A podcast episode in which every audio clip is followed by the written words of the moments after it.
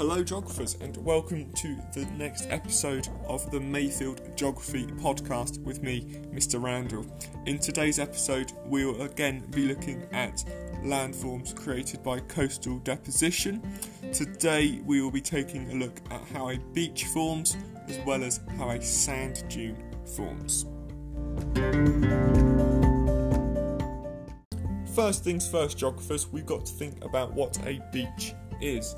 And beaches are deposits of sand or pebbles that lie between the high and low tide marks.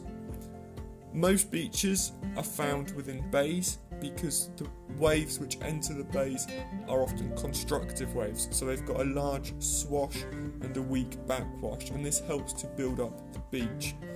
Another reason beaches are found in bays is because bays are protected and sheltered areas due to having headlands either side of them. Uh, this means that the water has got less energy within the bay, so deposition will take place. We have two types of beaches we need to think about. We've got pebble beaches, and pebble beaches are generally steep, whilst a sandy beach is generally shallow and almost flat. The distance the beaches stretch inland is not very far when the beach is made up of pebbles. However, if you're at a sandy beach, this can often stretch a long way inland. Constructive waves are dominant at sandy beaches, whilst destructive waves are dominant at pebble beaches. Towards the back of a sandy beach, there may be sand dunes, which we'll come on to later, whereas pebble beaches will often have larger pebbles at the back.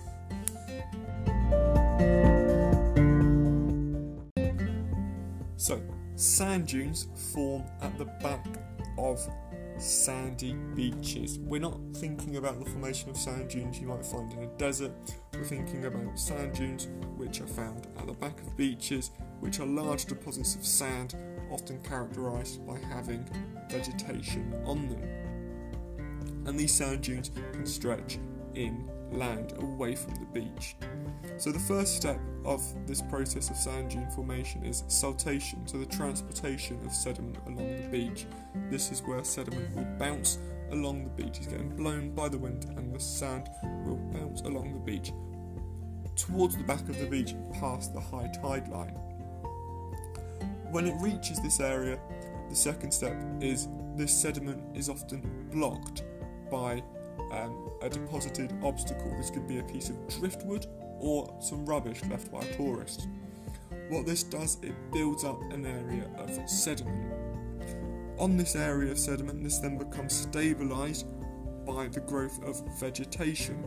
Um, an example of vegetation which might grow here would be marram grass, and this will develop from the embryo dune, which is where the sediment has been de- blocked by the deposited driftwood, into a fore dune or a yellow dune. This marram grass has adapted, it's got long roots to go deep into the soil to find water, and these roots help to bind the sand together and stabilise the dune, making the dune more stable.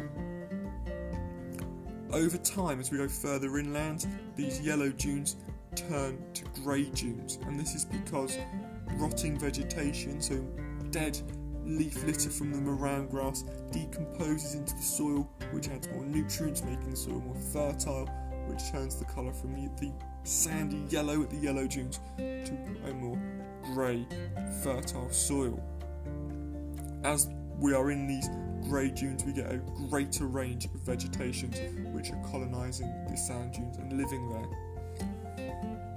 As we travel further inland, wind can form depressions in the sand called dune slacks, in which ponds may form. So we've got the steps, and just to go over them, the first step is the sediment is carried up the beach by saltation. Step 2, the sediment is deposited around some driftwood. Step 3, the dune becomes stabilised. This is on the fore dune or the yellow dune, and this is where we'd get our marram grass. Step 4 would be the grey dune, so we've got a wide range of vegetation and fertile soil because of leaf litter decomposing. And step five is where we are depressions are dune slacks, which can have ponds forming in them.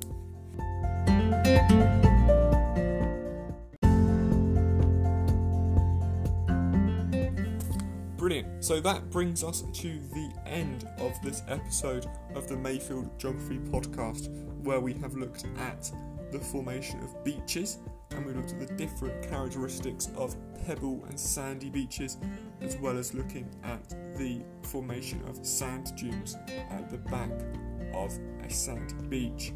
I hope you've enjoyed this and found it informative as always.